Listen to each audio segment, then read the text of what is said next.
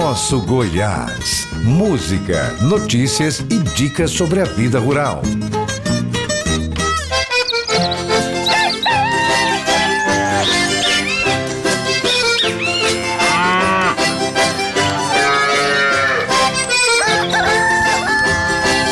Dia para você que levantou cedinho e já acompanha o programa Nosso Goiás. Aquele abraço.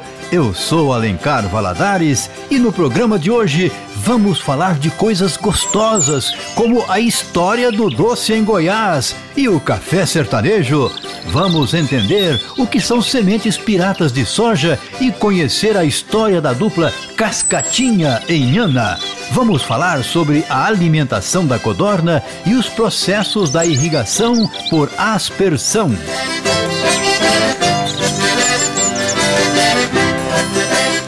E para começar bem nosso dia, vem chegando Ave Mensageira com Belmont e Amaraí.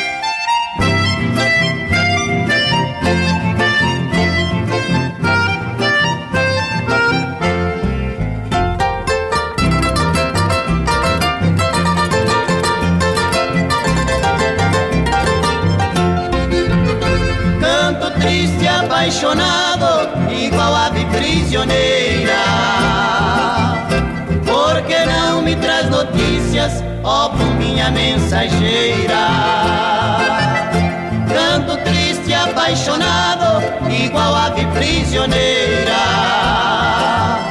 Por que não me traz notícias, ó pombinha mensageira? Eu que sempre fui tão sincero, já perdi toda a esperança que não me manda lembrança. Eu que sempre fui tão sincero, já perdi toda a esperança de tornar a ver aquela morena que não me manda lembrança.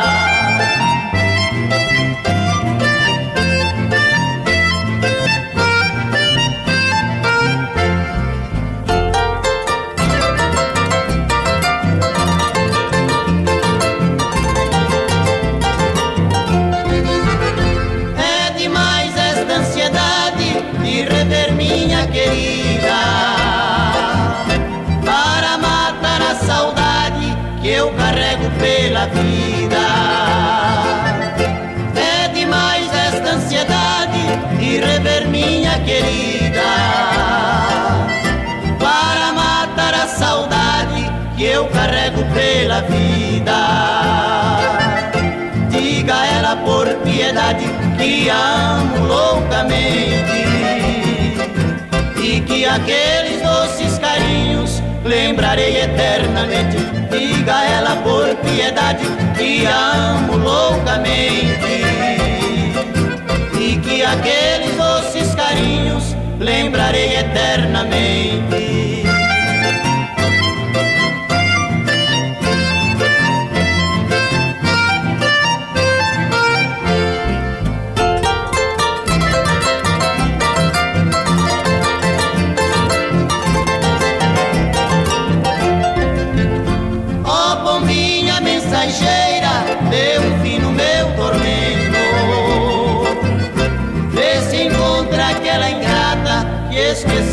juramento. Ó pombinha mensageira, dê um fim no meu tormento. Vê se encontra aquela ingrata que esqueceu o juramento. E se ela tem novo amor, por favor não me diga nada. Deixa eu vivendo nesta ilusão, com a alma apaixonada. E se ela tem novo amor, por favor não me diga nada. Deixa eu vivendo nesta ilusão, com a alma apaixonada.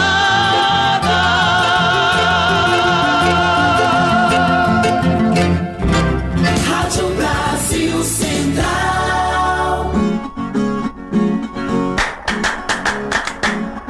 Nosso Goiás.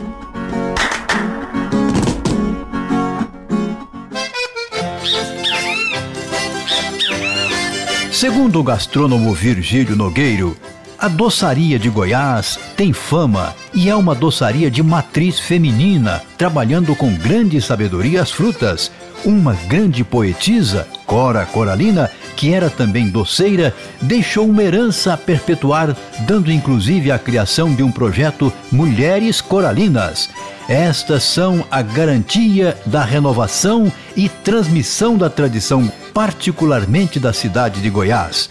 Pela voz de Hebe Lima, o Mulheres Coralinas é uma celebração de saberes. E através desses encontros, estamos até descobrindo doces que ficaram esquecidos no tempo, como passas de caju, o doce de mamão e outros.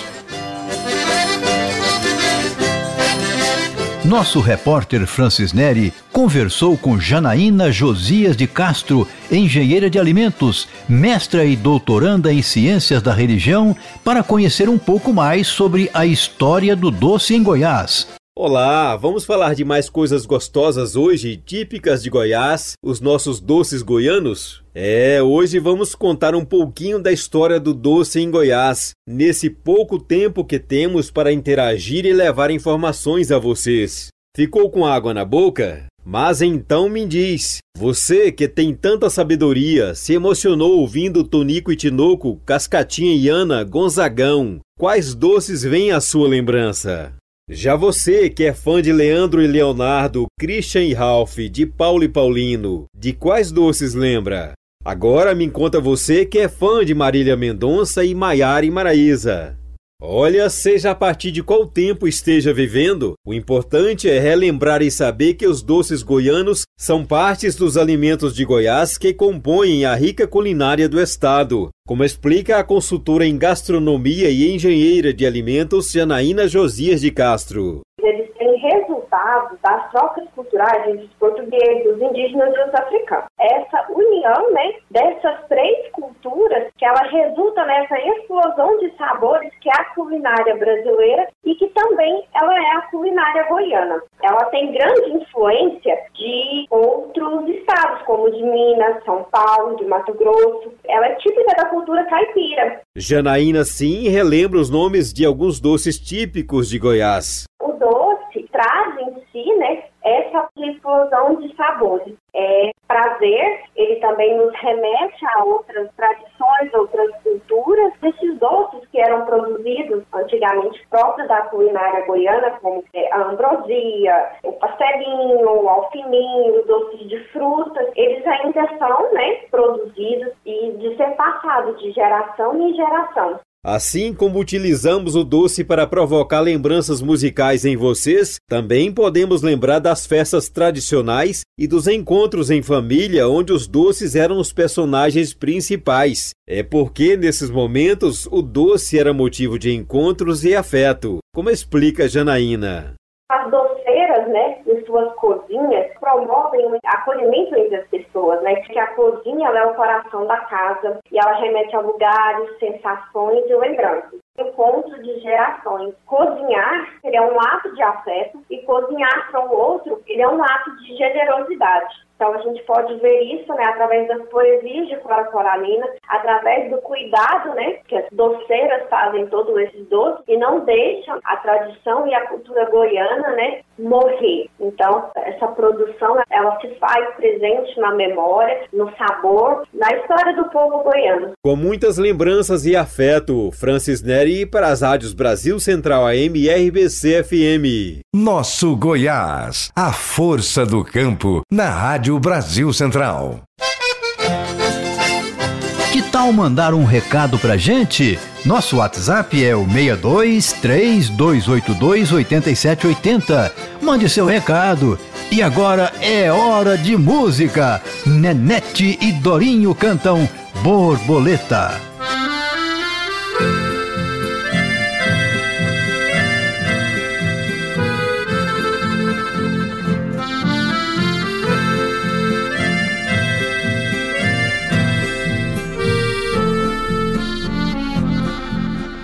Vagando igual a borboleta, sem rumo na vida. Agora você vem voltando, triste arrependida. trazendo no rosto marcado um olhar cansado e desiludida.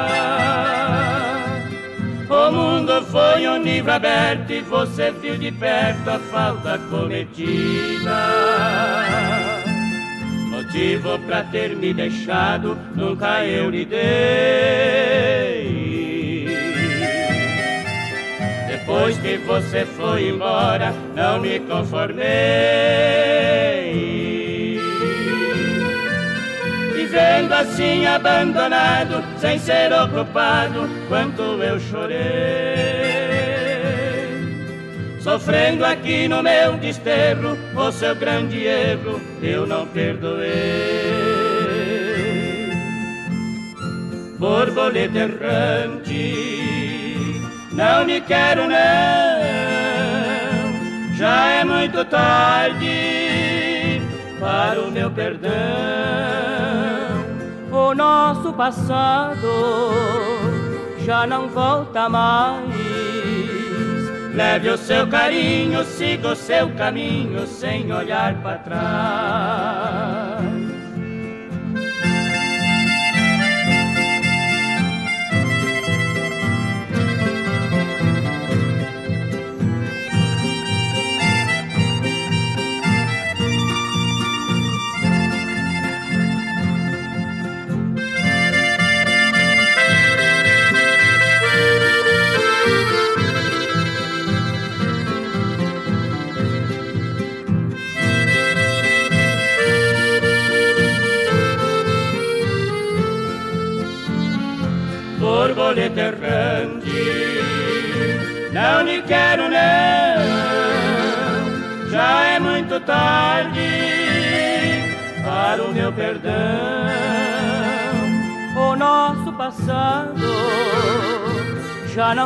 Mais. Leve o seu carinho, siga o seu caminho sem olhar para trás. Brasil Central, 1270. Nosso Goiás.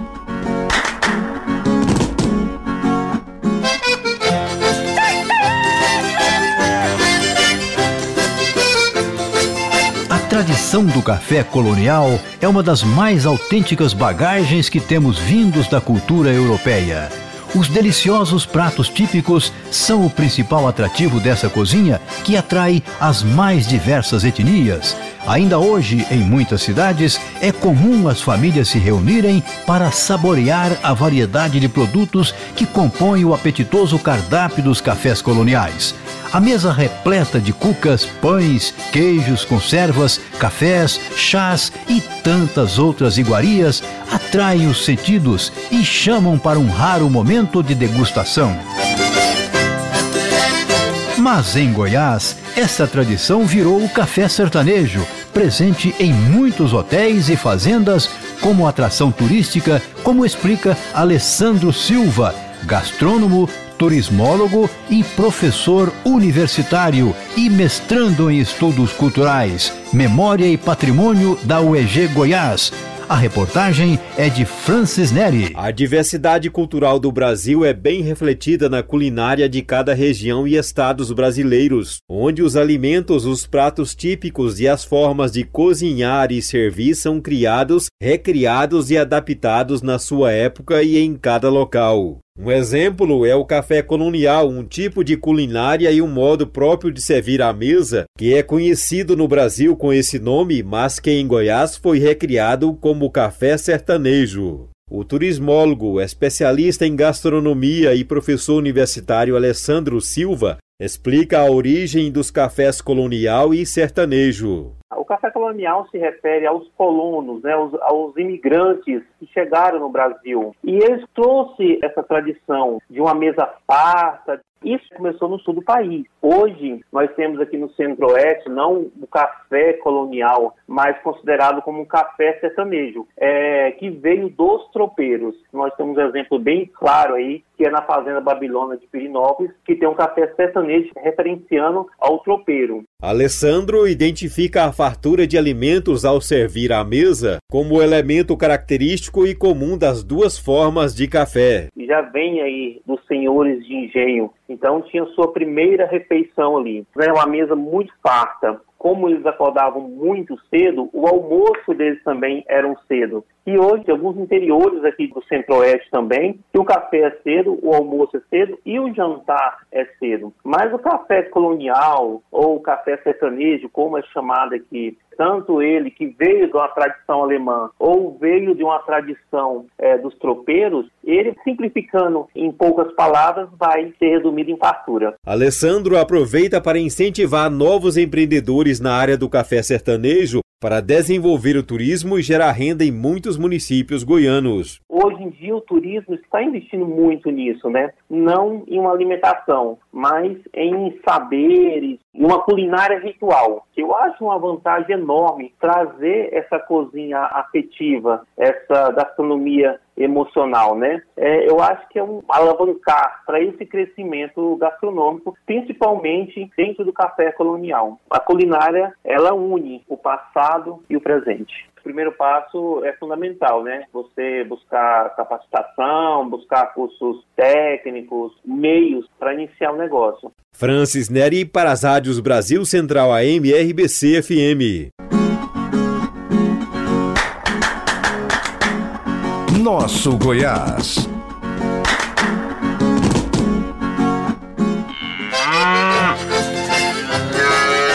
E quem te faz companhia agora é Silveira e Silveirinha cantando Coração da Pátria. E daqui a pouco a gente volta com o segundo bloco.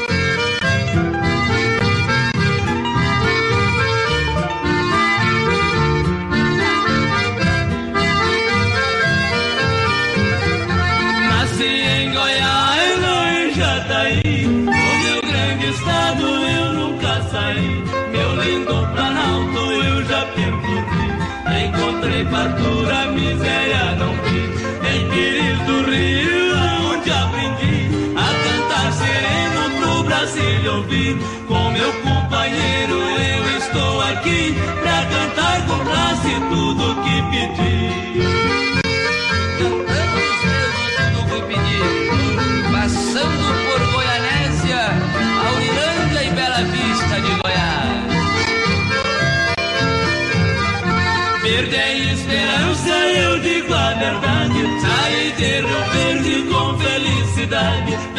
Santa Helena, terra da bondade. Lá em Goiatuba eu fiz amizade. Buriti Alegre tem cada vontade. E de Panamá eu fui a Trindade. Em Piracanjuba eu deixei saudade. Segui pra Morrinho, uma linda cidade.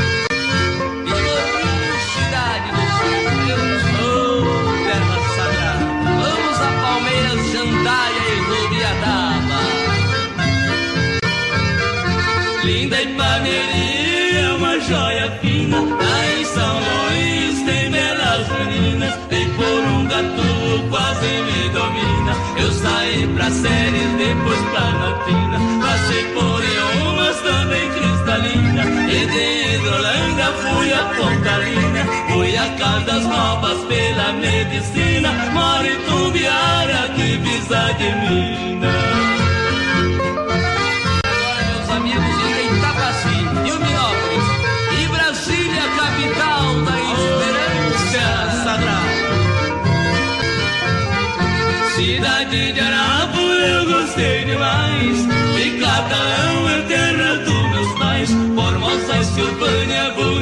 Bonitas iguais. No meu Goiás velho eu não me esqueço mais. Capital antiga dos tempos atrás. Hoje é Goiânia, flor das capitais. Ordem e progresso, Brasília nos traz. Coração da pátria está em Goiás. Brasil Central. Nosso Goiás.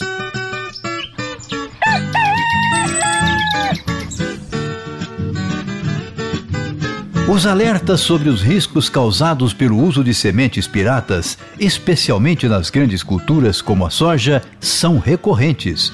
Segundo dados da Associação Brasileira dos Produtores de Sementes de Soja, Abras, estima-se que 30% de toda a semente de soja utilizada no país não esteja em conformidade legal. Procuramos a Embrapa Soja para falar um pouco mais sobre essa questão. Nosso convidado é José de Barros França Neto, pesquisador da Embrapa Soja de Londrina, que inicia falando que são as sementes piratas. Então, sementes, entre aspas, pirata, eu não gosto nem de chamar de sementes, porque elas não têm essa finalidade. No sistema atual, o produtor, o sojicultor, ele pode produzir sua própria semente. Ele só informa o Ministério da Agricultura, preenche um formulário simples e informa que ele está produzindo semente para o seu próprio consumo. Isso é legal. No entanto, aquele produtor que produz a semente sem um registro devido no Ministério da Agricultura que faria uso dessa semente para o seu próprio uso, porém ele começa a comercializar essa semente para o seu vizinho, para o seu amigo, aí já é um ato ilegal. E essa semente é caracterizada como semente legal, semente pirata. Então, sementes pirata são aquelas que não possuem nenhum tipo de certificação ou garantia de procedência não passando pelos processos adequados de produção, de beneficiamento e armazenagem e também não contribuindo para o recolhimento de impostos e de royalties que serão revertidos à pesquisa de cultivares melhoradas e o desenvolvimento do setor. Então, sem dúvida nenhuma, a sua utilização pode prejudicar o agricultor e todo o sistema de produção. Então, basicamente, Semente pirata é uma semente legal, uma semente que não pode ser comercializada como semente, porém uh, é feita dessa maneira, de uma maneira ilegal. Os avanços genéticos resultados de anos de pesquisas e testes são levados ao campo diretamente pela semente, resultando em melhores produtos finais, ganho de produtividade e, consequentemente, alimentos a preços competitivos. Benefícios que são interessantes não apenas aos agricultores, como para toda a sociedade. Para iniciar uma boa lavoura, seja de soja, feijão, trigo, é importante que se comece com a semente da mais alta qualidade, com alto vigor e alta germinação. Porque com essas características e associada a uma boa semeadora, nós vamos ter uma boa distribuição das sementes, o estabelecimento de uma população de plantas adequadas, no número adequado, sem falhas e sem aglomerados, e isso é a base do sucesso de qualquer lavoura. Uma lavoura que se inicia com sementes de alta qualidade, de alto vigor, uma população de plantas bem estabelecida, vai resultar em lavouras mais produtivas. Para a soja, a Embrapa Soja tem dados comprovando que lavouras que se iniciam com sementes de alto vigor podem dar uma produtividade maior de 10 a 15%. Isso devido ao alto vigor das sementes. Sementes de alto vigor vão resultar em plantas de alto desempenho agronômico, que são plantas com maior potencial de produção por planta e, consequentemente, maior produtividade por hectare. Então, é fundamental que se comece a lavoura com sementes de alta qualidade. O uso de sementes de boa qualidade representa um dos principais elementos que contribuem para o sucesso de uma lavoura de soja, segundo o pesquisador. A semente própria, ela é legal, porém o produtor que vai produzir sua própria semente tem que informar o Ministério da Agricultura, preenchendo um documento muito simples que ele está produzindo a semente para consumo próprio. Isso vai para o Ministério e vai para o RENASEM, que é o Registro Nacional de Sementes e Mudas. Logicamente, a semente pirata é ilegal e está sendo comercializada de uma maneira ilegal, uma vez que ela não foi registrada no Renascem e muito menos produzida por um produtor idôneo. Para você ser produtor de sementes, para comercializar, você tem que ser um produtor registrado no Renasem, com um agrônomo, que é o seu responsável técnico, com campos de produção devidamente registrados, com uma unidade de beneficiamento semente também devidamente registrada. Então tem todo o processo formal e isso demanda tecnologias apropriadas para a produção de semente de alta qualidade e todo o sistema de registro no Renasem. Pirataria compromete negativamente a agricultura nacional, trazendo prejuízos que vão muito além da questão financeira. Segundo a Abrates, a prática traz riscos concretos para toda a cadeia produtiva da agricultura em termos de potencial de produtividade da lavoura, disseminação de doenças transmitidas via semente e dispersão de sementes de plantas daninhas para áreas indenes. O produtor que opta por utilizar sementes pirata acha que ele está fazendo uma grande economia, porque é uma semente, entre aspas, mais barata que a semente oficial. Porém, essa semente não tem garantia nenhuma de suas qualidades, seja qualidade fisiológica, que a gente pensa em germinação em vigor, qualidade sanitária, quando a gente pensa que aquela semente pode estar transmitindo doenças e pragas para a sua região, Qualidade genética, ele não tem a segurança que aquela semente é da variedade que ele está interessada. E qualidade física, ele não tem a segurança que a semente está limpa e, lim e livre de contaminantes e materiais inertes. Então, utilizando uma semente pirata, é, primeiro, ele pode estar utilizando uma semente com baixa germinação e vigor, porque produzir semente com alta germinação e vigor demanda tecnologia. Ele pode estar utilizando uma semente que, misturada com outras cultivares, além da cultivar que ele está interessado. Ele pode estar introduzindo na sua área ah, plantas daninhas, porque essa semente pode estar contaminada com sementes de outras plantas daninhas que ele não tem na sua área, pode estar introduzindo doenças que ele não tem na sua área.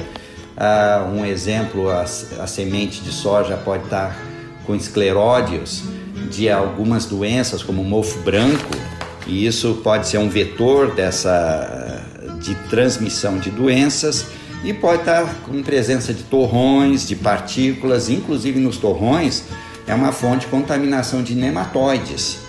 Então, essa falsa economia que o produtor tem, além de estar com todos esses riscos, ele vai ter uma produtividade menor, porque é muito difícil que uma semente pirata tenha os quatro pilares da qualidade em alto nível.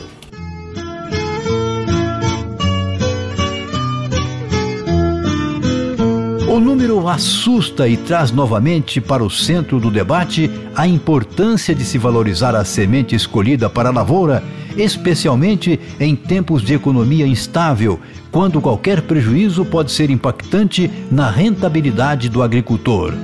A Abrates, como Associação Científica de Profissionais em Ciência e Tecnologia de Sementes, alerta para as perdas tecnológicas que essa prática representa para a agricultura nacional o produtor precisa estar atento para não fazer compras erradas.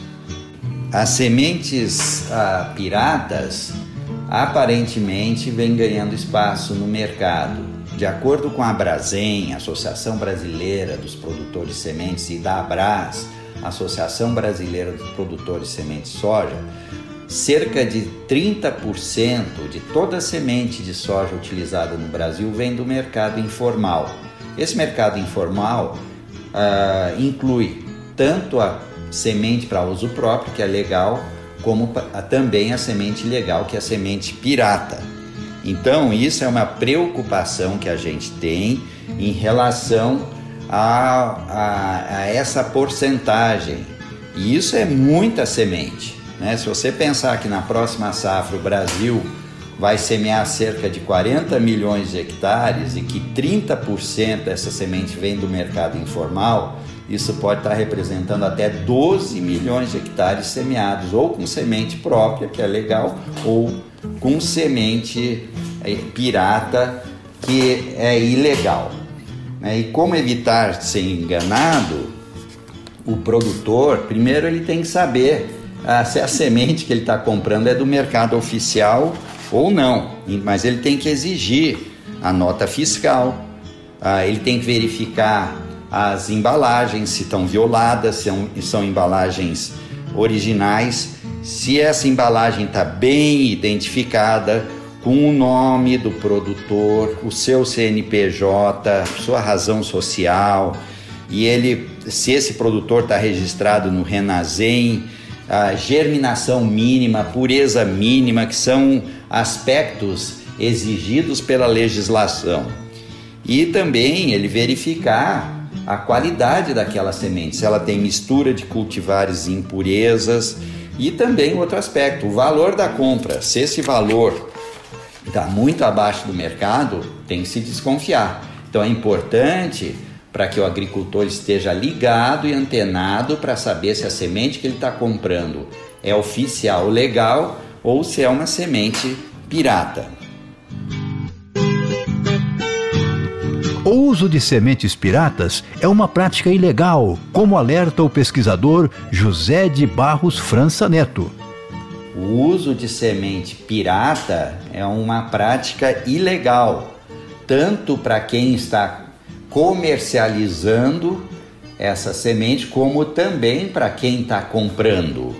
Ambos, ah, tanto quem vende como quem compra, estão ah, praticando um crime. Um crime que está previsto tanto na lei de proteção de cultivares como pela lei de sementes e mudas. Então, o produtor quando compra uma semente legal, uma semente pirata, ele tem que saber que ele está cometendo um crime e está sujeito às penalidades da lei.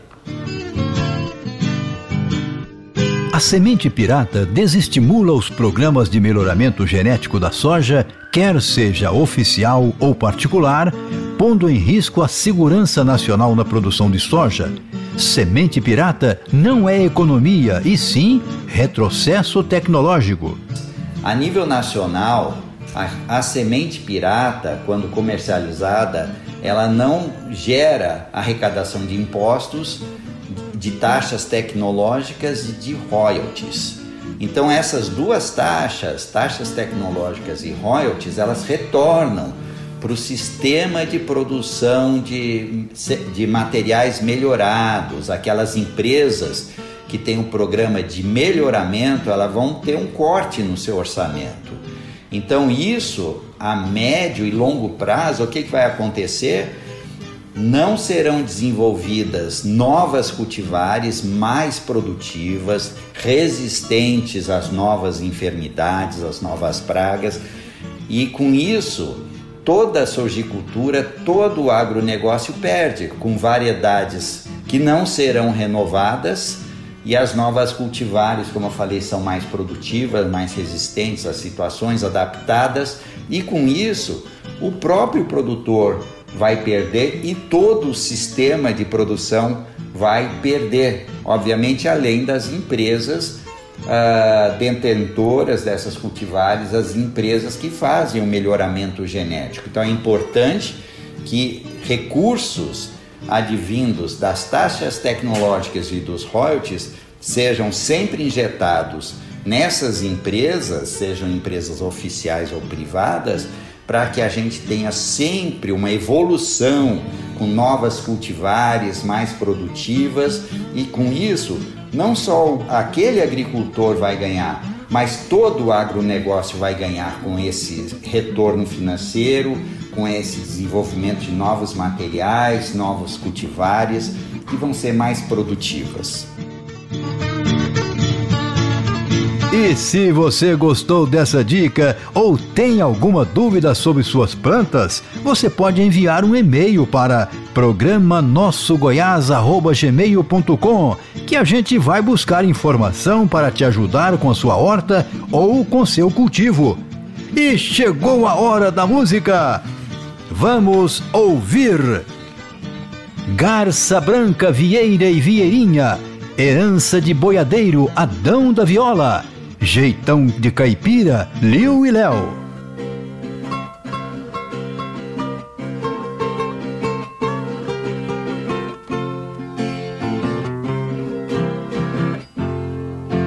Levantei da minha cama depois que o galo cantou no romper da madrugada que a estrela d'alva apontou. Arrei o meu cavalo, muito manso e marchador.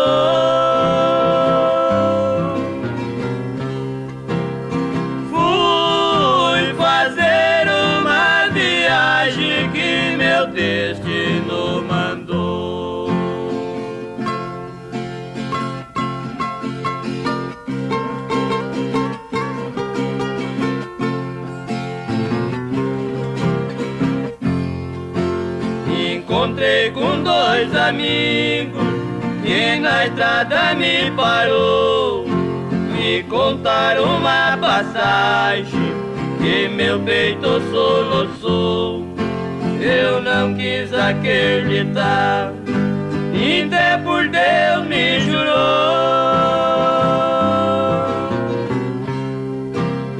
Diz que a minha garça branca bateu asa e avô.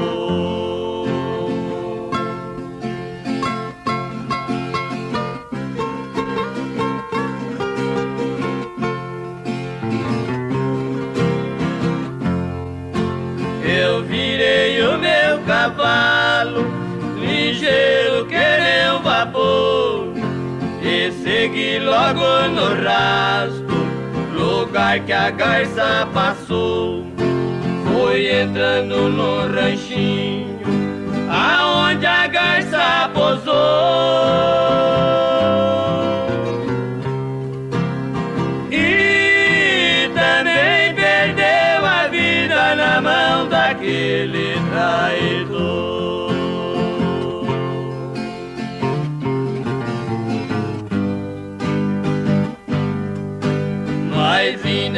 Cheguei a tempo, ai, pois de mim não escapou.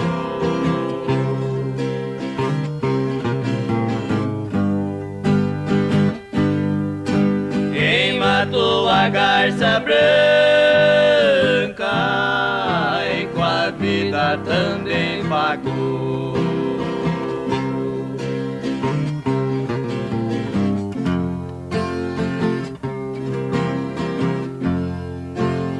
Puxei o meu parabelo, resolvido com meu sou. Toquei dez vezes o gatil, toda dez vezes estourou. O valor da garça branca, a sua vida custou.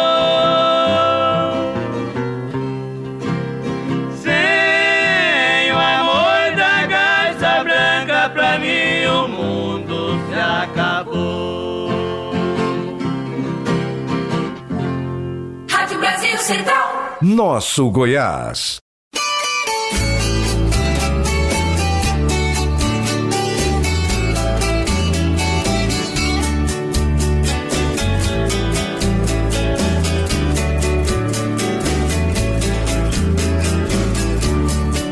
Querido neto, sente aqui junto comigo. Sabe que sou seu amigo e te quero muito bem. Você agora não é mais uma criança. Vou te falar das lembranças de quem me tornei refém. Desde pequeno você vive perguntando e sempre me questionando desses chifres esmaltados. Todas as vezes que você vem na varanda, olha e fala com voz branda, tô berrante pendurado.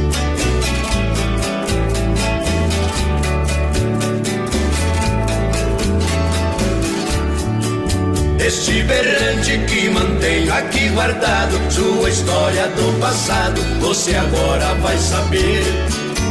Foi com ele que toquei muita boiada, comendo poeira da estrada e sentindo o sol arder. Seu pai e eu sempre fomos companheiros, durante muitos janeiros viajamos no estradão. Com o berrante ele comandava o gado, com repiques alongados que ecoava no sertão.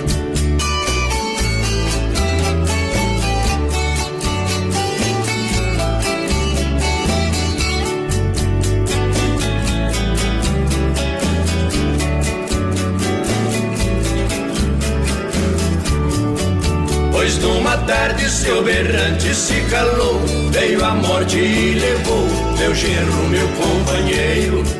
Subiu pro céu, foi se encontrar com Deus, nem pude dar meu adeus, recebi um golpe certeiro. Fiquei sozinho pra dar conta do recado, por isso tive zelado com carinho do berrante que ainda nele tem a poeira incrustada, poeira lá da estrada, do seu derradeiro instante.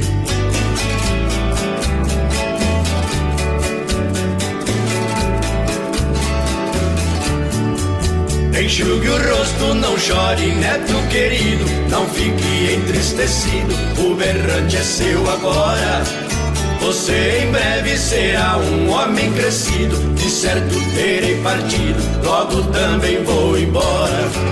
Peço a você que cuide dele com amor e conforte sua dor, você é o fiel herdeiro. E quando alguém do berrante o perguntar, com orgulho vai falar que é filho de boiadeiro.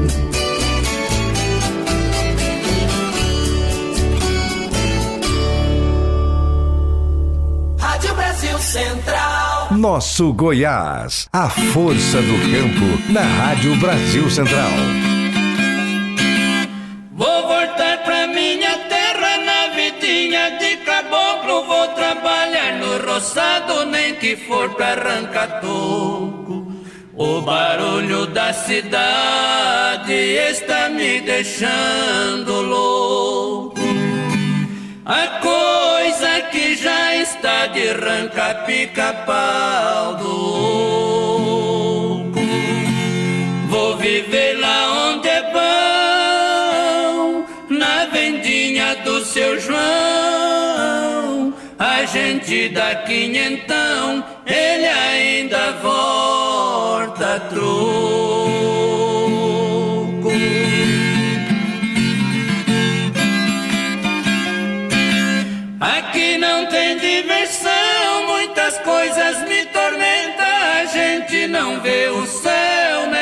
Cidade cinzenta. Fumaça das chaminés já não tem tatu que aguenta. Não vejo a lua nascer e nem o sol quando entra. Meu sacrifício é tamanho, muito pouco aqui eu ganho. Vizinhos são estranhos, passa e não me cumprimenta.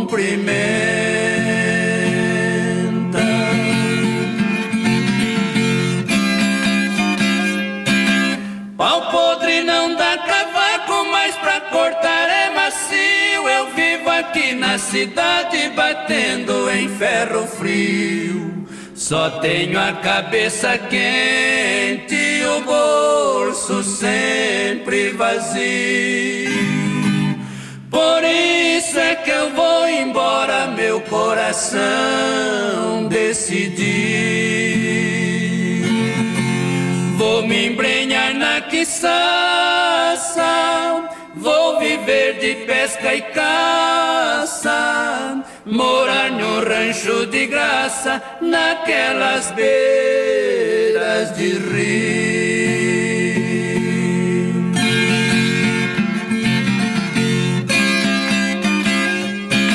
No ranchinho de sapé, amarrado com imbira, pode falar quem quiser,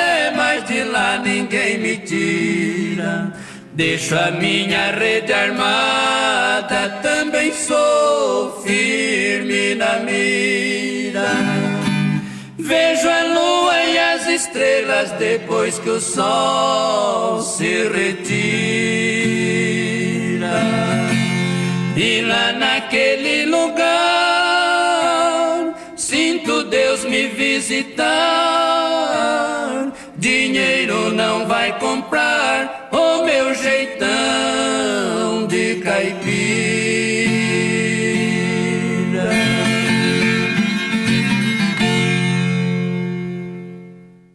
Rádio Brasil Central comunicando com o mundo.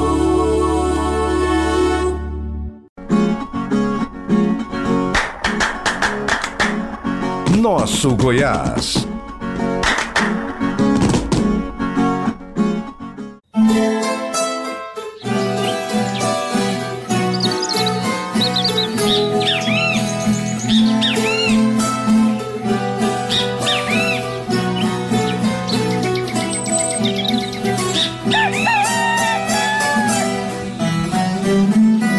Começamos nosso terceiro bloco falando sobre Cascatinha em Ana.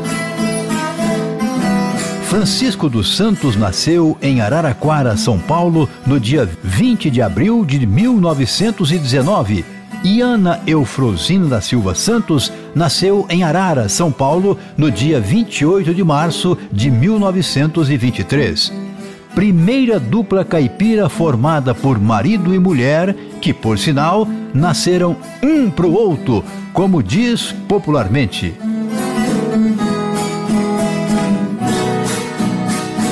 Nascidos no interior de São Paulo desde cedo, a dupla apaixonou-se pela poesia da música sertaneja.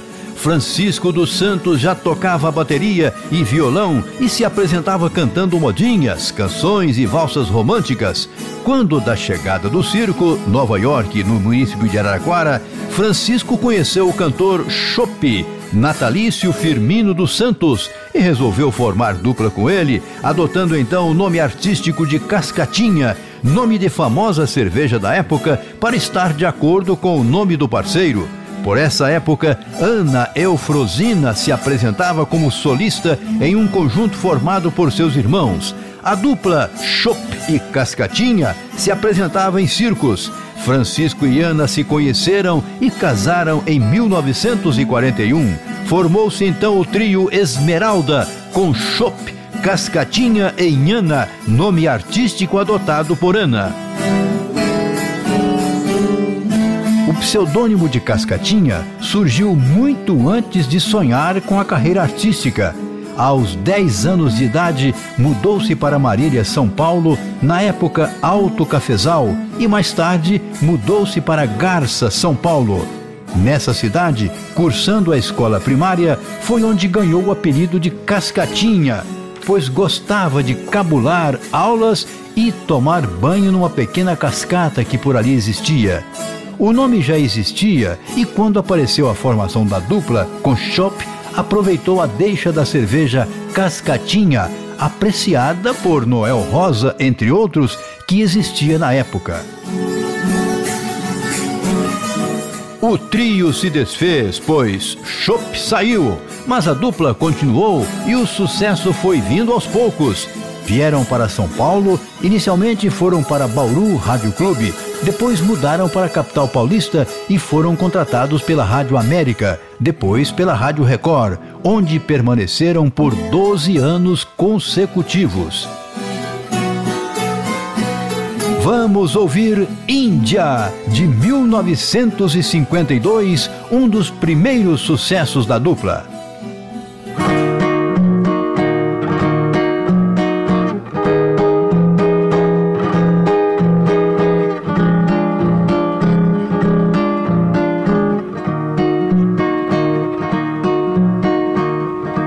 Índia, seus cabelos nos ombros caídos,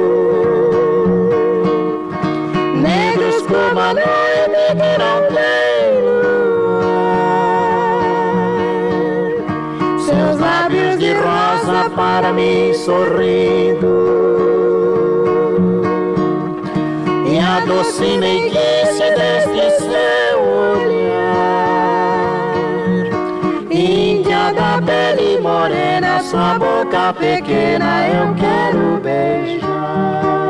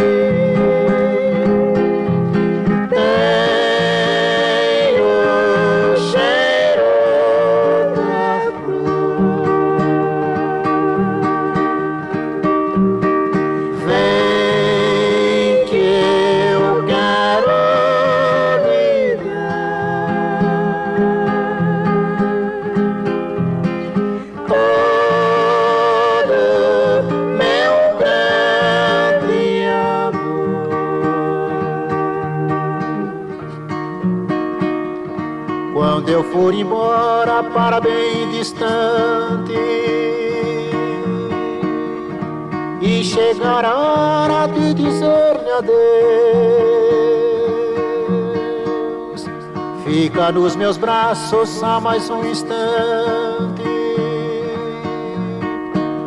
Deixa os meus lábios se unirem aos seus. Índia, levarei saudade da felicidade que você me deu.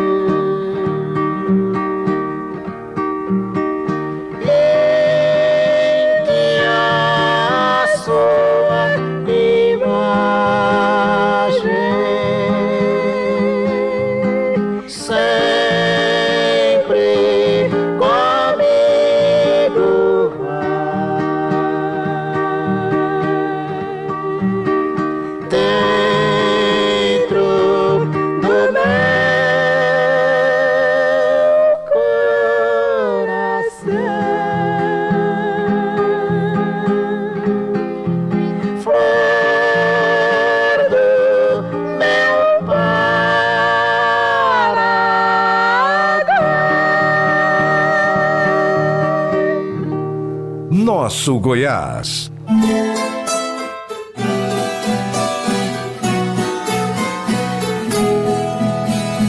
Ainda em 1951, Raul Torres, que Cascatinha e Inhana já conheciam desde os tempos em que tentavam a sorte no Rio de Janeiro, juntamente com Florencio e Rielli, tinha um show marcado na cidade de Jundiaí, como Raul havia adoecido, sugeriu que Cascatinha e Inhana o substituíssem.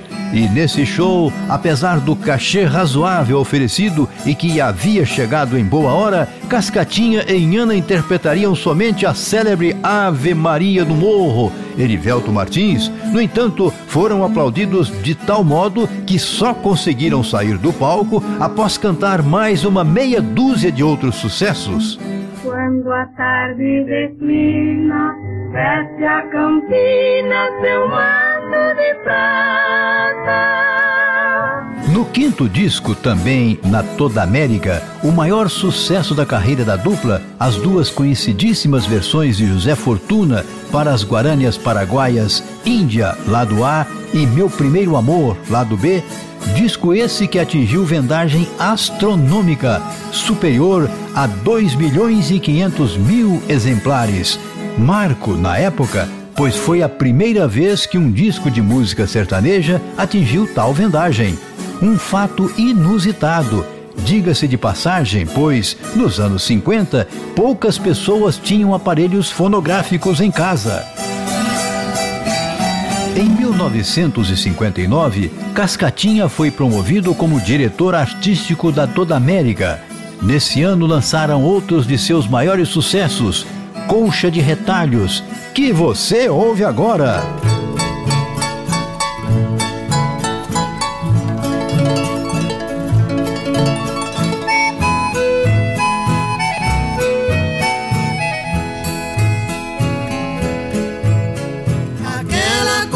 de retalho que tu fizeste, pedaço em pedaço foi costurada. Serviu para o nosso abrigo em nossa pobreza. Aquela colcha de retalho está bem guardada vida rica que estás vivendo,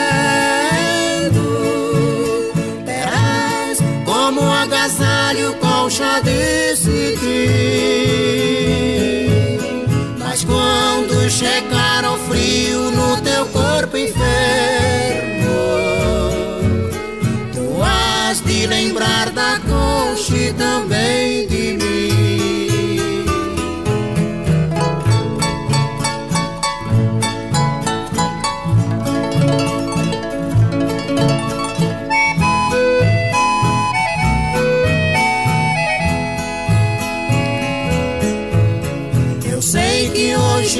te lembra dos dias amargos que junto de mim fizeste o lindo trabalho. E nesta tua vida alegre tens o que queres. Eu sei que esqueceste agora a concha de retalho. Vida rica que estás vivendo, terás como agasalho colcha de cetim. Mas quando chegar o frio no teu corpo enfermo, tu has de lembrar da concha e também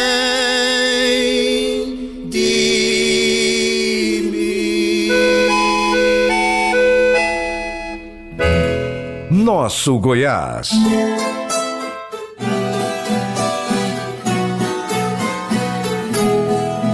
Em 1954 receberam medalha de ouro da revista Equipe e passaram a ser conhecidos como Os Sabiás do Sertão, pelos recursos vocais e agradáveis nuances desenvolvidos pela dupla. A voz soprano de Inhana é considerada uma das vozes femininas mais perfeitas do Brasil. Casal terçava as vozes como fazem as duplas caipiras, porém, a beleza em particular do timbre das duas vozes, aliada à facilidade com que Iana conseguia passear pelas notas agudas, mais a sofisticação da segunda voz, do Cascatinha, e os arranjos instrumentais bem elaborados deram a Cascatinha e Inhana uma liberdade incomum para a escolha do repertório, por sinal, um dos mais bem escolhidos, não só na música caipira, mas na boa música brasileira de um modo geral. Em 1978, no Teatro Alfredo Mesquita, em São Paulo, levam o espetáculo Índia, de bastante repercussão, contando a trajetória artística, uma brilhante carreira e um maravilhoso casamento de 40 anos, que só teve fim com o falecimento de Inhana. Foi uma carreira de 34 discos 78 RPM com 68 músicas e cerca de 30 LPs, tanto na toda América como também na Continental. A dupla ganhou também o troféu Roquete Pinto em 1951, 1953 e 1954, além de seis discos de ouro que ganharam por vendagens de mais de 100 mil exemplares de seus discos. Inhana faleceu em São Paulo em 11 de junho de 1981, véspera do Dia dos Namorados, quando se arrumava num salão de beleza e cascatinha em São José do Rio Preto, em 14 de março de 1996, vítima de uma crise hepática. Este bloco fez uso de informações dos seguintes endereços eletrônicos: pt.wikipedia.org/wiki, www.boamusicaricardinho.com www.museudatv.com.br www.sertanejooficial.com.br Vamos ouvir agora Flor do Cafezal, música de 1967 e logo depois vamos falar sobre alimentação de codornas.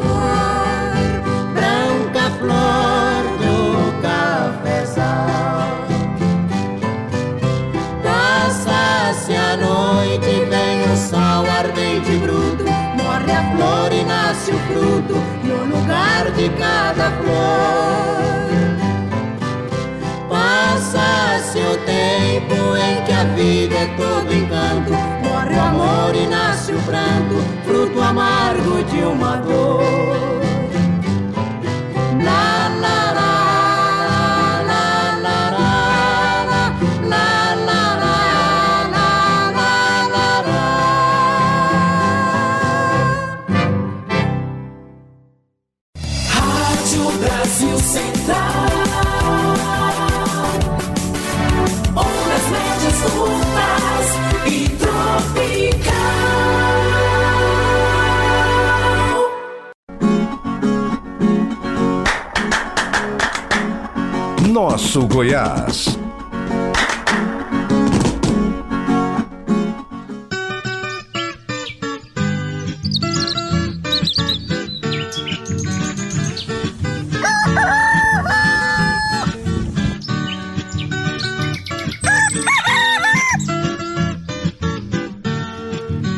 Criação de codornas é considerada uma atividade altamente lucrativa, mas depende do conhecimento e do planejamento do coturnicultor. O manejo alimentar adequado à fase e finalidade de criação é determinante para melhorar o desempenho produtivo e reprodutivo das codornas, ressalta Luiz Fernando Teixeira Albino, doutor em zootecnia e professor do livro A Fé, Criação de Codornas, para a produção de ovos e carne. Conversamos com David Cordeiro, zootecnista, consultor técnico de aves comerciais, autônomo e analista da garantia de qualidade da Guapi. Nutrição e saúde animal. Para entender um pouco mais do manejo correto da alimentação dessas aves. De forma geral, a alimentação é um dos pilares de qualquer produção animal, e para codornas não é diferente. Para atingir resultados satisfatórios, estabelecer bem as fases de criação é de suma importância, pois com isso os programas alimentares serão bem definidos. Estas fases se diferenciam conforme a finalidade da produção, se é uma produção para corte, se é uma produção de postura ou se são aves de reprodução, e que contemplam, no mínimo, as fases de cria e recria para todas essas finalidades. Para aves de postura, normalmente a, o estágio de maturação acontece aos 42 dias de idade. Então, a partir desse momento, a ave atinge a sua, a sua maturidade sexual e inicia a postura. E para aves de corte, a criação vai até os 42 dias, em média, em que a ave vai atingir um peso de aproximadamente 250 a 270 gramas de peso. É importante ressaltar que para as duas finalidades, tanto corte como postura, nós temos espécies diferentes. Então, nós temos a codorna japonesa, que é para postura, e temos a codorna europeia, que é para carne. Então, é importante também estabelecer é, a espécie que você está trabalhando, a linhagem que você vai trabalhar, se ela é uma linhagem para corte ou se ela é uma linhagem para postura. A alimentação varia de acordo com o objetivo do criador, Definido o objetivo da criação, a procura de uma consultoria técnica para determinar como deve se dar a alimentação é essencial para o sucesso da produção. A produção animal tem um escopo de sistemas de criação muito grande. Ele vai desde o criador que quer criar as codornas ali para um hobby, quer ter a codorna apenas para consumo pessoal, até criadores que criam a codorna com finalidade industrial. Né? E para a gente poder falar do alimento mais indicado, é necessário compreender o sistema de criação que estaremos adotando. Para a gente poder simplificar e, e ser objetivo, vamos pensar no sistema de produção em escala industrial. Num sistema de produção de escala industrial, o objetivo do produtor é que os animais atinjam um desempenho superior ou, no mínimo, adequado ao tipo da produção. Então, com esse objetivo, ele não pode é, utilizar alimentos que não vão fornecer todos os nutrientes que o animal precisa para expressar o seu potencial. Então, quando a gente fala de alimentos que são ideais, a gente está falando de rações.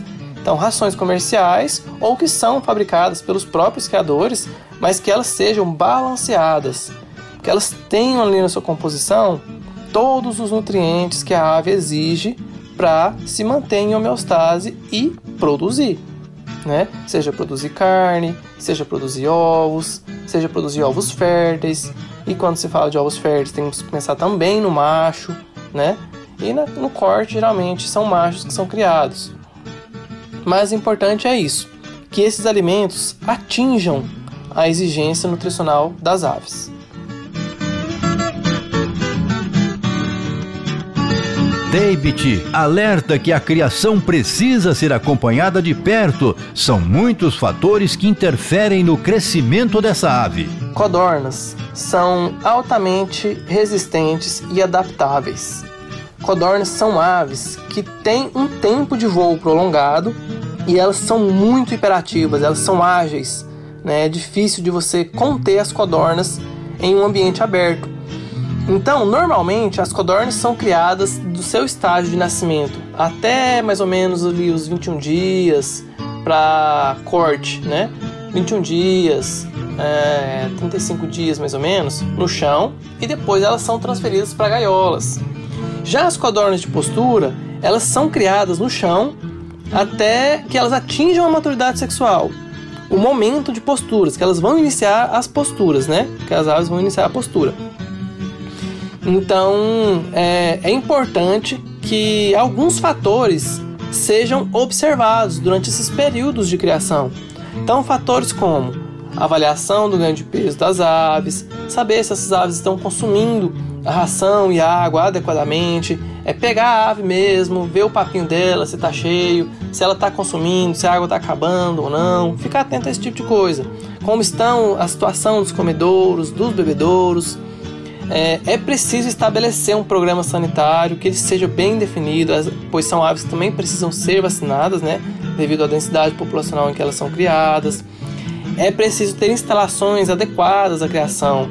Então, nos estágios iniciais, ela precisa de aquecimento. Ela é um animal muito vulnerável, então ela precisa de aquecimento, precisa de uma cama limpa, seca, livre de contaminantes, precisa de ter água e ração à vontade nesses estágios iniciais e depois a alimentação e a água é um pouco mais controlada. A água sempre é à vontade, mas a alimentação é um pouco mais controlada.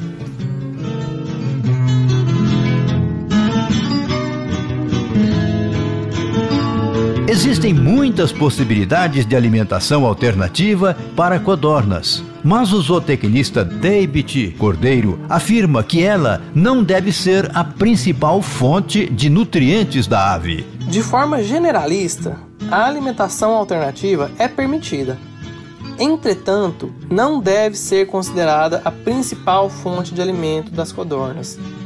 O mais indicado, como falado anteriormente, são rações balanceadas, capazes de fornecer à ave todos os nutrientes que ela precisa para expressar o seu potencial genético. Logo, incluir verduras, raízes, folhas, resíduos de frutas ou as próprias frutas ou outros alimentos será mais como um complemento à dieta. Então, muitas das vezes, elas funcionam como aditivos fitogênicos. Muitas das pessoas gostam, por exemplo, muitos criadores de aves gostam, por exemplo, de incluir folha de bananeira, com ah, o objetivo de melhorar a qualidade sanitária dessas aves. Então, a folha de bananeira acaba atuando como um aditivo fitogênico natural. E as aves gostam bastante. Mas é preciso tomar cuidado, é preciso ter atenção. É, incluir esses alimentos alternativos demasiadamente pode prejudicar o desempenho das aves. Então você vai acabar incluindo alimentos que não estão fornecendo os nutrientes principais que a ave precisa, que está vindo da ração, e você está aumentando talvez um fator antinutricional. É importante ficar atento, né, a esse tipo de situação. Se você fornece ali é, uma quantidade de mandioca, por exemplo, para as aves, mandioca triturada, ou que seja ela da forma in natura, você está aumentando muito o teor de carboidrato da dieta e de fibras também. Então, voltamos naquele caso em que a estratégia nutricional tem que estar bem estabelecida. Existe um mito que o tipo de alimentação interfere no sabor da carne dos animais de abate. Debit afirma que a alimentação pouco interfere no sabor da carne, porque os nutrientes contidos na ração não têm esse objetivo. Quando estamos falando de sabor da carne, dificilmente os alimentos inferem sabor específico. Tanto quando se trata de frangos de corte, como quando se trata de codornas de corte. Porque os componentes nutricionais dos alimentos, eles não, não são é, adicionados na ração com esse objetivo. O objetivo dos nutrientes é que essa ave cresça saudável e desempenhe todo o potencial da ave.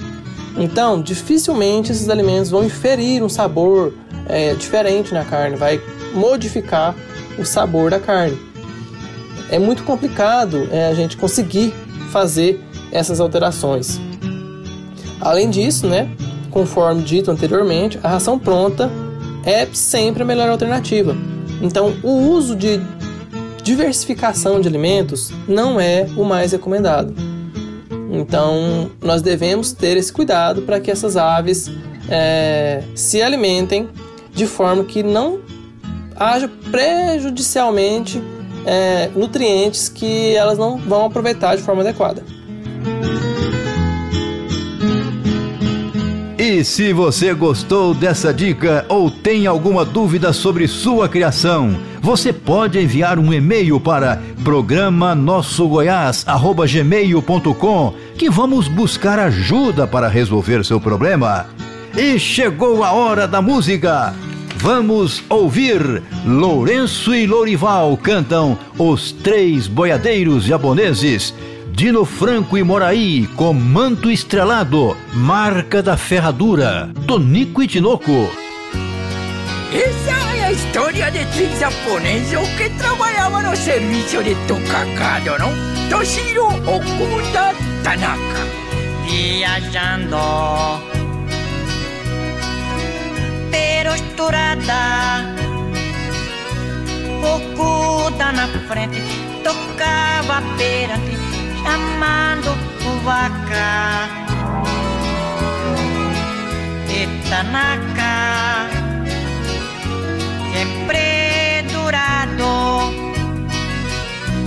distraindo o vaca tomando cuidado nos encruzilhada e nós três vivia tocando vaca e nós três vivia tocando vaca. Nós corria, corria atrás de vaca. Outra vez, era a vaca que corria atrás de japonês. Mas um dia, na invernada, deu uma toroboada numa deriçada, o vaca estourou. Nesse dia, morreu o Cuda, caiu do cavalo foi dentro do varo e o vaca pisou. Fica eu e Tanaka tocando vaca. Fica eu e Tanaka tocando vaca. Tanaka! Seguro vaca, Tanaka! Se não se volta para andar em pollo! Um japonês medroso, Tanaka! No domingo de rodeio Tanaka bebeu, encheu cara de saque e purou na picadeiro. Norerance, no vaca. Oxe, o furo da meu e na puro que deu. Matou um companheiro Tanaka. Eu ficar sozinho tocando vaca. Eu ficar sozinho tocando vaca. Uh, que baita fogo pega Tanaka! Se tarapaiou todo, acabou debaixo de vaca! Viajando pero esturada não toca perante nem fechar adiante o cu da Itanaka nesse trio fica eu Toshiro em toda cidade todo mundo pergunta dos três japoneses eu ficar sozinho tocando vaca. Eu ficar sozinho empurrando vaca. Agora japonês o bonitinho tá. Não vai mais trabalhar com vaca. Japonês vai montar quitanda. Não vai mais esquentar moringa com vaca, não vai mandar repolho, berinjela, nabo em todo o mundo. Falou! Rádio Brasil Central. Nosso Goiás.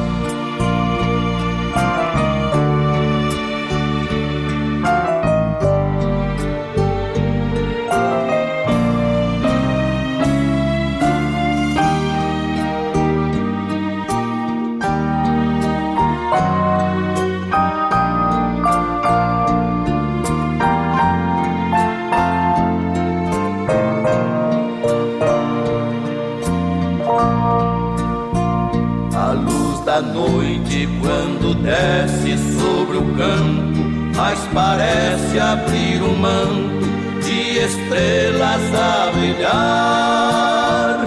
O firmamento de azul todo enfeitado é um vestido salpicado de brilhantes ao luar. E como é lindo a gente ver a céu aberto, o sertão sendo coberto do esplendor que é todo céu, tudo surgindo com requintes de beleza, a mostrar que a natureza só podia vir de Deus. Aqui embaixo todo campo orvalhado faz um céu do outro lado em perfeita imitação. Os pirilampos com ciúmes das estrelas vão tentando convencê-las que são estrelas do chão. As lindas flores, qual noturnas namoradas, vão se abrindo perfumadas, transbordantes de amor. Quando o sol romper o dia, vão dizer que só queriam se arrumar para o beija-flor.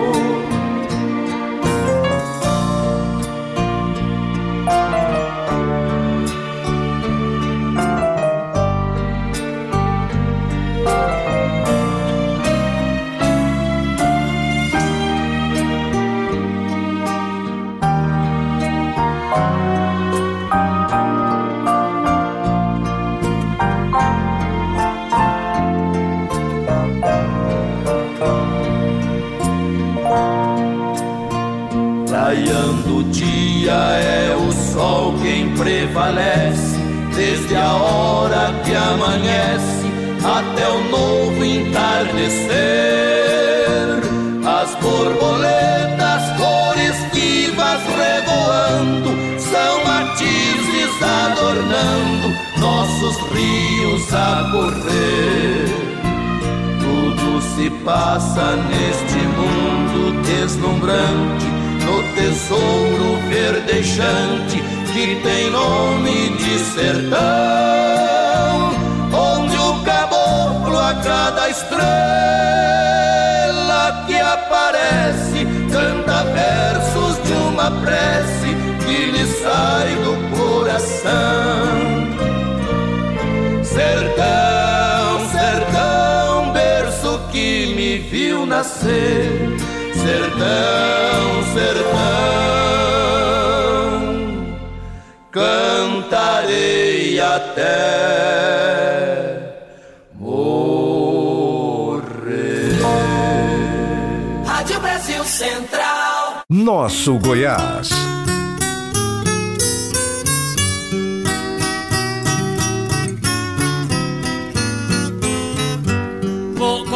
o que aconteceu com o rico fazendeiro. Mesa sem religião, o seu Deus era o dinheiro. Foi assim que ele disse, no meio dos companheiros, na Aparecida do Norte, que é a terra do Romeiro. Na igreja entro a cavalo, neste meu burrão ligeiro. Quem quiser fazer uma aposta, tenho muito mil cruzeiro.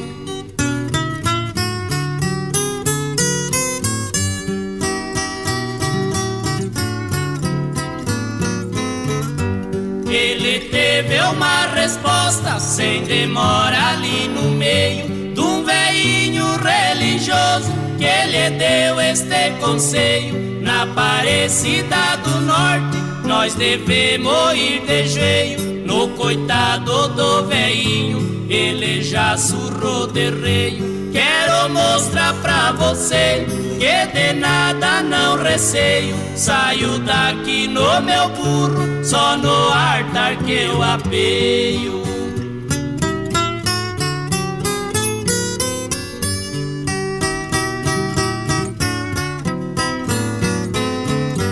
Ele saiu de viagem, na Aparecida chegou. Era de manhã cedinho, quando a missa começou. Chegando no pé da escada, seu burrão arrefugou. Sua espora sangradeira, sem piedade funcionou. O burro foi judiado, mas na igreja não entrou. Que o dono não respeitava, seu burrão a respeitou.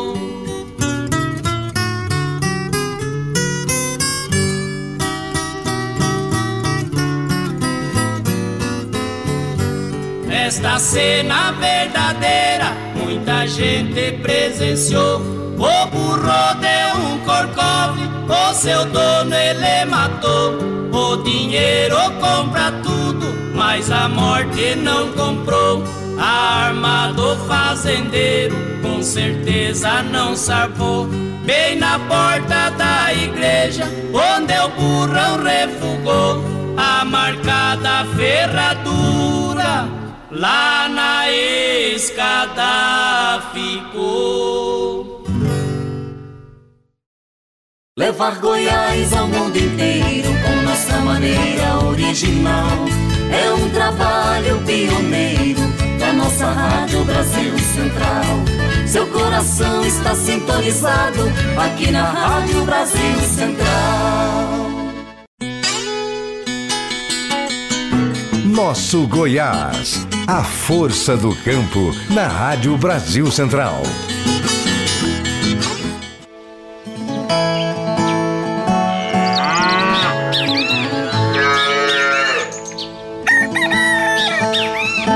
A irrigação por aspersão é uma técnica que simula uma chuva artificial onde um aspersor expele água para o ar, que por resistência aerodinâmica se transformam em pequenas gotículas de água que caem sobre o solo e plantas. O aspersor é o mecanismo responsável pela pulverização do jato de água. Nossa repórter Débora Marques conversou com o professor da UFG, José Alves Júnior, sobre as vantagens da prática. A irrigação por aspersão tem se mostrado ser uma técnica eficiente e que se adapta fácil a diversas culturas e solos. Para entender mais sobre o que é a técnica de irrigação por aspersão, nós conversamos com o professor da Universidade Federal de Goiás, José Alves Júnior. Pois bem, aspersão é um método de irrigação. É um método de irrigação que, em, de, em poucas palavras, seria imitar a chuva, é, faz uma chuva artificial, ou seja, os aspersores é, lançam, lançam a água, cruzam seus jatos e promove uma chuva, literalmente uma chuva, ou seja, molha todo o terreno. E aí nós podemos fazer isso é, utilizando vários sistemas. Né? Então nós podemos fazer chover, como se diz, é, usando um sistema pivô central, que é um sistema que irriga grandes, médias a grandes propriedades, muito conhecido. É um, só podemos usar canhões, grandes aspersores, que é muito utilizado na cana-de-açúcar, principalmente para desova de vinhaça, etc. Até mesmo aspersão de pequenos aspersores em hortas, pomares, até mesmo irrigação de jardins. É de grande importância que os agricultores saibam escolher o tipo de irrigação ideal para sua cultura de interesse. Com isso, vale ressaltar as vantagens da utilização da técnica de irrigação por aspersão. Uma das grandes vantagens é não ter entupimento, né? Então, porque quando você pensa gotejamento, é um sistema sensacional é, que economiza água, é mais eficiente mas ele tem como grande gargalo, né, como um grande problema o entupimento, porque a vazão é muito pequena. E já o aspersor, o orifício de saída de água é maior. Então você não precisa preocupar com filtragem de água, etc. Então você pode, seja lá qual for a qualidade da água, ela entra suja, sai suja, ela entra limpa, sai limpa. Então isso para o produtor é dar uma praticidade é, muito boa. Inclusive faz com que ele possa aproveitar água residuária na sua propriedade. Débora Marques para a Rádio Brasil Central AM e RBC FM. Nosso Goiás.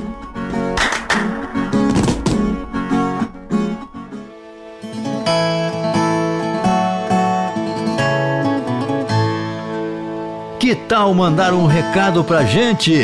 Nosso WhatsApp é 62 3282 8780. Mande seu recado. Você ouve agora com Goiano e Paranaense Fim dos Tempos. E daqui a pouco a gente fala mais sobre irrigação.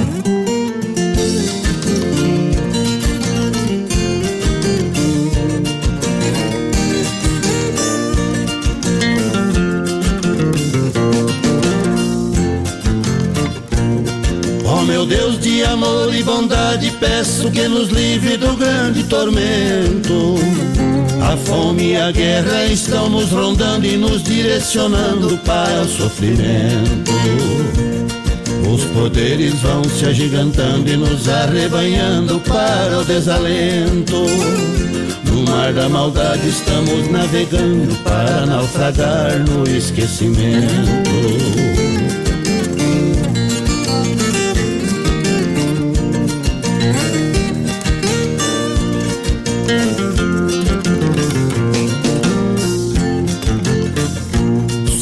Escravos de drogas e vícios, luta e sacrifício não tem mais valor.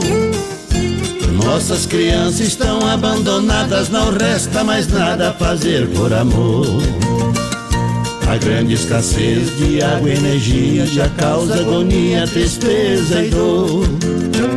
Nossos governantes de alma vazia receitam poesia e conquistam o eleitor.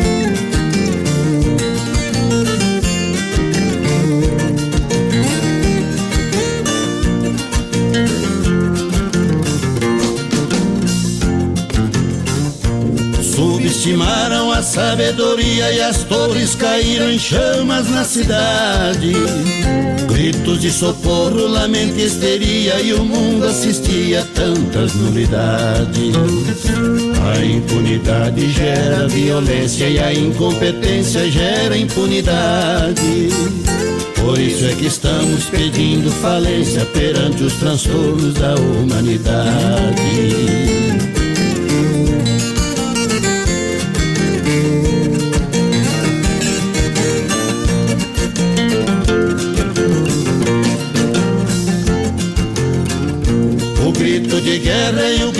Da fome às vezes consome minha inspiração. Tantos inocentes perdendo a vida e pedindo comida sem ter proteção. Seria, Senhor, a grande profecia que o Mestre um dia ditou com razão. Se assim seria, eu me calaria e só me restaria pedir-lhe perdão.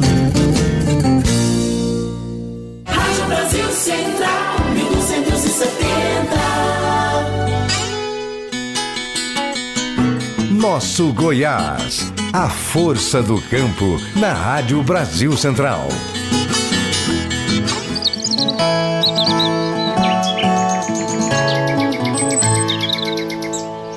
A baixa disponibilidade de água ou a irregularidade de chuvas são os principais fatores que levam o produtor a adotar técnicas de irrigação. A agricultura irrigada tem papel fundamental no aumento da oferta de alimentos e na garantia da segurança alimentar e nutricional da população mundial. Áreas irrigadas correspondem a menos de 20% da área cultivada do planeta, mas produzem mais de 40% dos alimentos, fibras e culturas bioenergéticas, de acordo com a Organização das Nações Unidas para Alimentação e Agricultura, FAO. Tem mais música chegando no nosso programa Santa Luzia com Abel e Caim.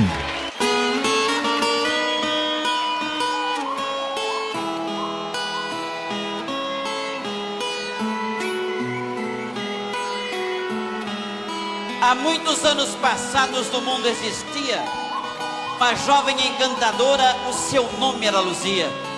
O moço apaixonado casar com ela queria explicando foi dizendo: Que lindos olhos tens. Eu queria seu amor e seus olhos também.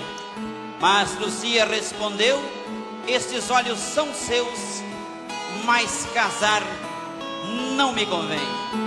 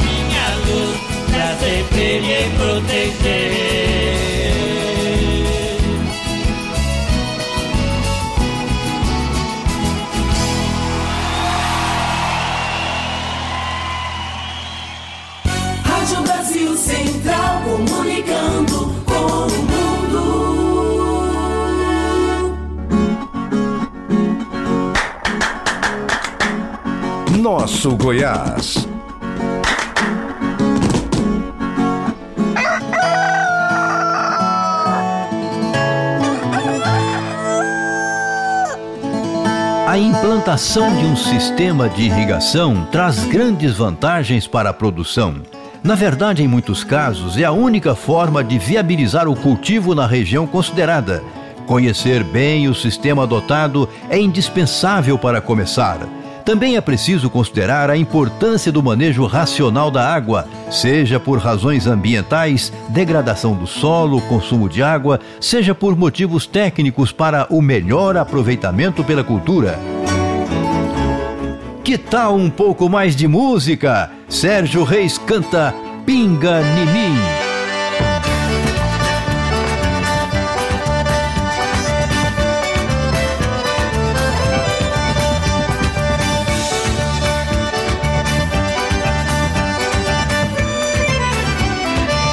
Nessa casa tem goteira, pinga em mim, Nessa casa tem goteira, pinga em mim, pinga em mim, pinga em mim. Lá no bairro onde eu moro tem alguém que eu adoro, ela é minha ilusão. Pra aumentar o meu castigo, meu amor brigou comigo, me deixou na solidão. Incrível que pareça, ela fez a minha cabeça, tô morrendo de paixão. Pra curar o meu despeito, vou meter pinga no peito, sufocar meu coração. E nessa casa tem goteira, pinga de mim, pinga de mim pinga de mim, mas nessa casa tem goteira. Pinga pinga de mim. Ei, chegou a vez do gaiteiro. Ai, Tonhão, o subão na sanfona. É um gaiteiro de primeiro. E o fandango segue animado. Vamos dançar! Eu estou apaixonado, muito doido, enciumado daquela linda mulher. Meu sentimento é profundo, não quero nada no mundo se ela não me quiser. Estou amando demais, esquecê-la não sou capaz. Eu preciso dar um jeito. Se eu a vejo em outros braços, vou fazer o tal regaço e meter pinga no peito. E nessa casa tem goteira. Pinga em mim, pinga em mim. Nessa casa tem goteira. Pinga em mim, pinga em mim, pinga em mim. Vamos seguindo com o baile, moçada. Nós não podemos deixar de dançar, que essa é muito bom. Pinga lá fora, ou melhor, chuva lá fora e pinga aqui dentro.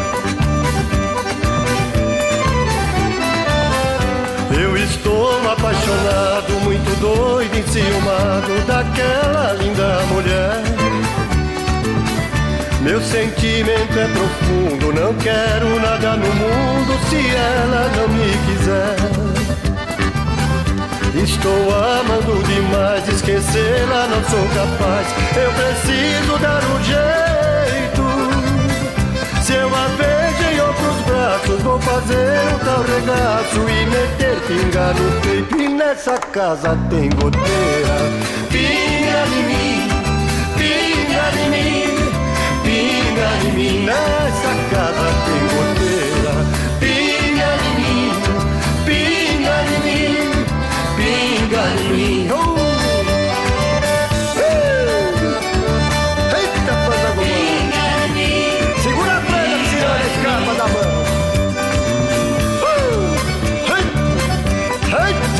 Tá gostando dessa, né, compadre? Tá vendo se não gostar? Vai gostar do quê?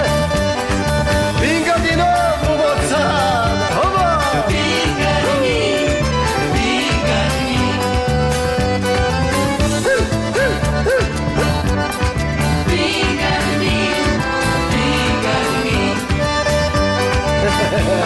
Você também tá gostando, né, compadre? Também se não gostar dessa, vai gostar do quê?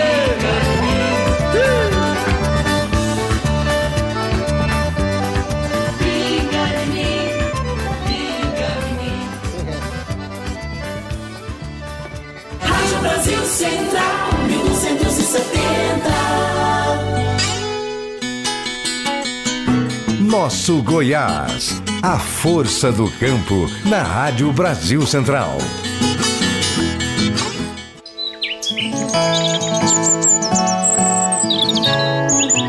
A eficiência no campo com máquinas agrícolas é fruto da tecnologia do campo que também trouxe, por exemplo, o uso de sensores de umidade do solo, indicando a área com demanda diferenciada de água. Alguns sistemas permitem acionar a aplicação de água de modo automatizado para as áreas específicas indicadas pelos sensores. E vem chegando mais música. Zé Mulato e Cassiano cantam Sertão Ainda é Sertão. E daqui a pouco tem notícias da semana.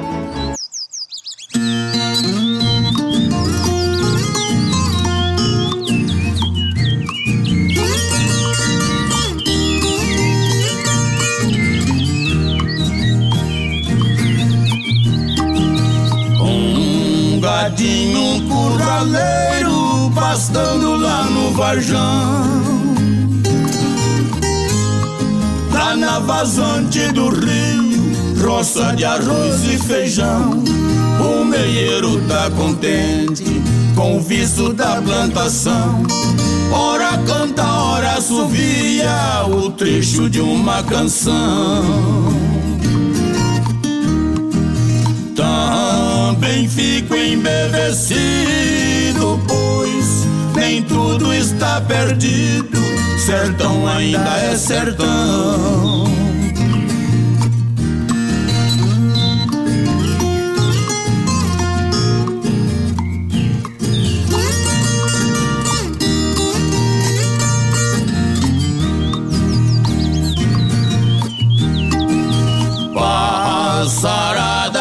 Ainda canta curió corrupião Trinca ferro tangará, sabia saracurão. Assanhaço faz regência, canta no pé de mamão. Na capoeira fechada canta o príncipe azulão canto de uma perdiz me faz suspirar feliz. Sertão ainda é sertão.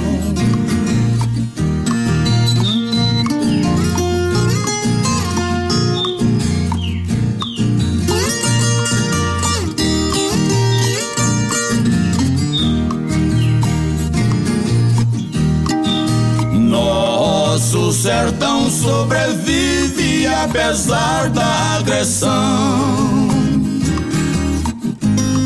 Da ganância dos humanos que destroem nosso chão. Mas cá onde a motosserra e o trator nunca virão. Não tendo ouro nem prata, que a meu ver é perdição. Aqui a mãe natureza renova sua beleza, sertão ainda é sertão.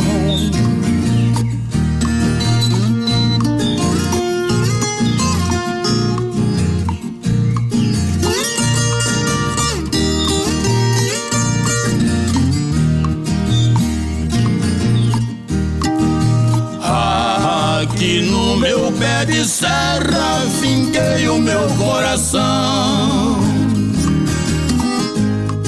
Os esteios fiz de paz, os poesia no leitão, os baldrames pura fé e os barrotes de ilusão. Cobri tudo de esperança e desafio à solidão. Neste mundão de meu Deus vou vivendo os dias meus, sertão ainda é sertão.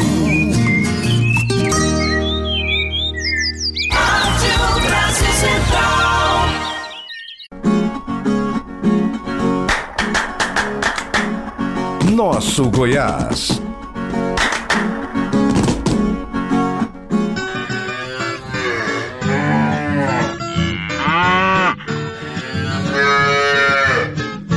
Produtores que vão plantar a próxima safra de verão ou a segunda safra com milho em todo o país devem ficar atentos a um grave problema que ainda não tem medidas curativas: os enfesamentos pálido e vermelho do milho, doenças que podem provocar perdas de mais de 70% na produtividade das lavouras mas uma série de recomendações da Embrapa e parceiros que precisam ser seguidas em escala local e regional podem minimizar os prejuízos na cultura.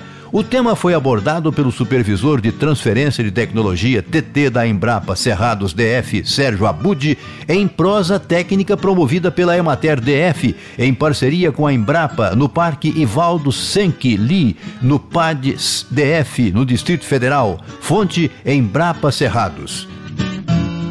A carne suína registrou aumento de competitividade em relação às proteínas bovina e de frango em setembro, segundo o Centro de Estudos Avançados em Economia Aplicada CPEA da Escola Superior de Agricultura Luiz de Queiroz da Universidade de São Paulo, Exalc USP.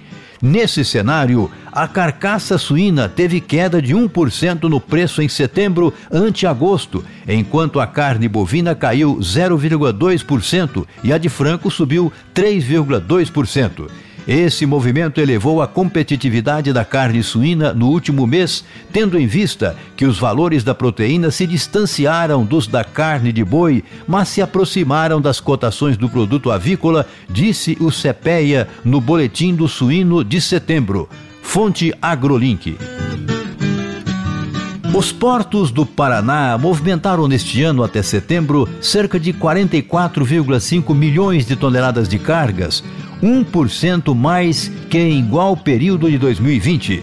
Só de carga geral foram 10,27 milhões de toneladas embarcadas e desembarcadas pelos portos de Paranaguá e Antonina, 11% acima do registrado entre janeiro e setembro do ano passado. Na exportação por Antonina foram destaque os embarques de açúcar e outros gêneros ensacados ou em big bags. De açúcar, entre janeiro e setembro deste ano, foram 211.655 toneladas embarcadas, 189% a mais que as 73.196 toneladas registradas no período de 2020. De outros produtos, foram quase 78 toneladas exportadas por Antonina neste ano, disse a Portos do Paraná em nota, fonte Canal Rural. O USDA, Departamento de Agricultura dos Estados Unidos, informou os dados de avanço da colheita e condições das lavouras americanas até a segunda semana de outubro em novo reporte de acompanhamento de safras. Até então, 49% da área norte-americana cultivada com a soja já havia sido colhida, contra 34% da semana anterior. Há um ano, o índice era de 58% e a média dos últimos cinco anos é de 40%. Para o mercado, a expectativa para a terceira semana era de 50%. Fonte Notícias Agrícolas. Os consumidores vão poder descobrir de onde vem o algodão usado na roupa em algumas peças do mercado. Uma parceria da Associação Brasileira dos Produtores de Algodão, Abrapa, com a Renner e as reserva do Grupo AR e Companhia, oferece informações sobre a origem do algodão e o processo de produção da peça. A iniciativa faz parte do programa Sou ABR, Algodão Brasileiro Responsável, e tem o objetivo de gerar transparência na relação com o consumidor e dar mais base para que ele possa analisar suas escolhas na compra. Ela também promove o certificado do cultivo. A rastreabilidade pode ser acessada por meio de um QR Code nas peças adquiridas. Fonte G1. E esses foram os destaques dessa semana no setor agropecuário. Você ouve agora aquela moda boa. Tião Carreiro e Praiano, Guerreiro do Asfalto, Leandro e Leonardo, Um sonhador.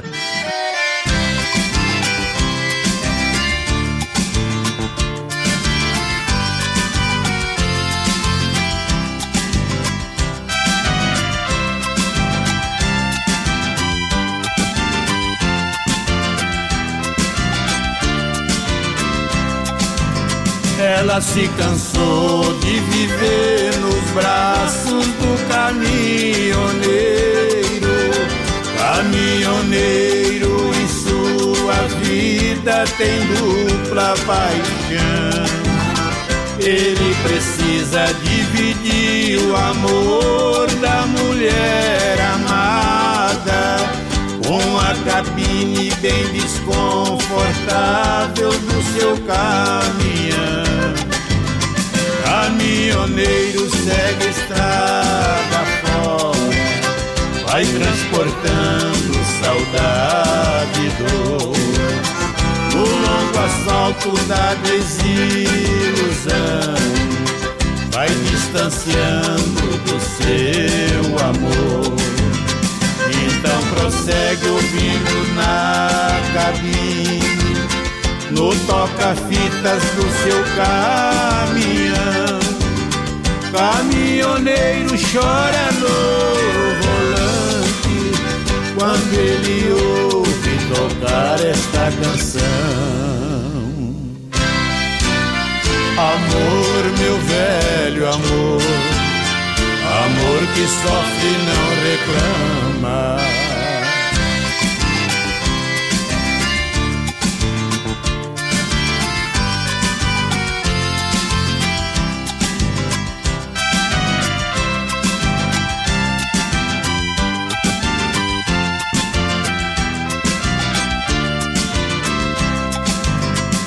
Caminhoneiro guerreiro forte no longo asfalto, mas na lombada do amor sincero ele já trombou.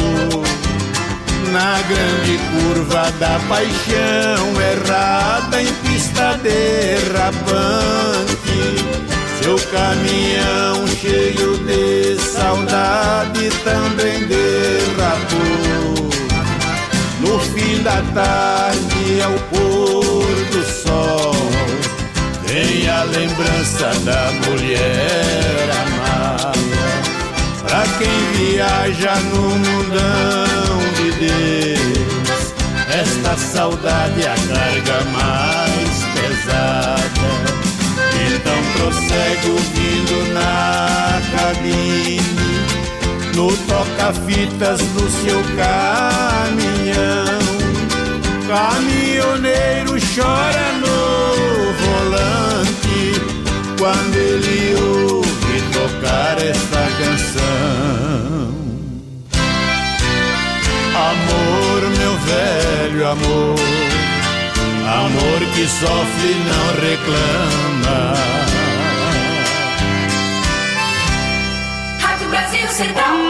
Nosso Goiás.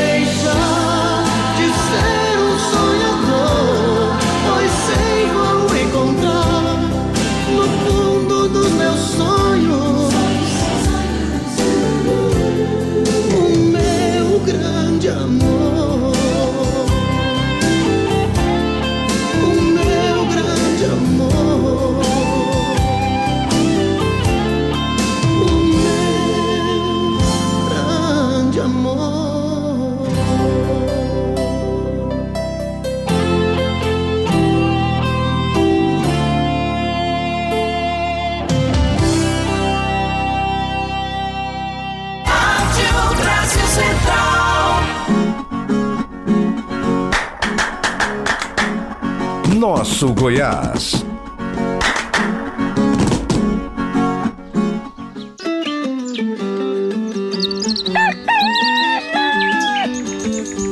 E vamos terminando mais um programa com grande alegria por trazer música e informação para nossos ouvintes.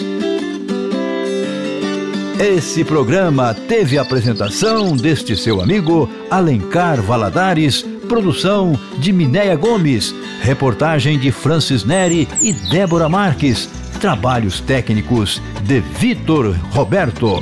Até a próxima!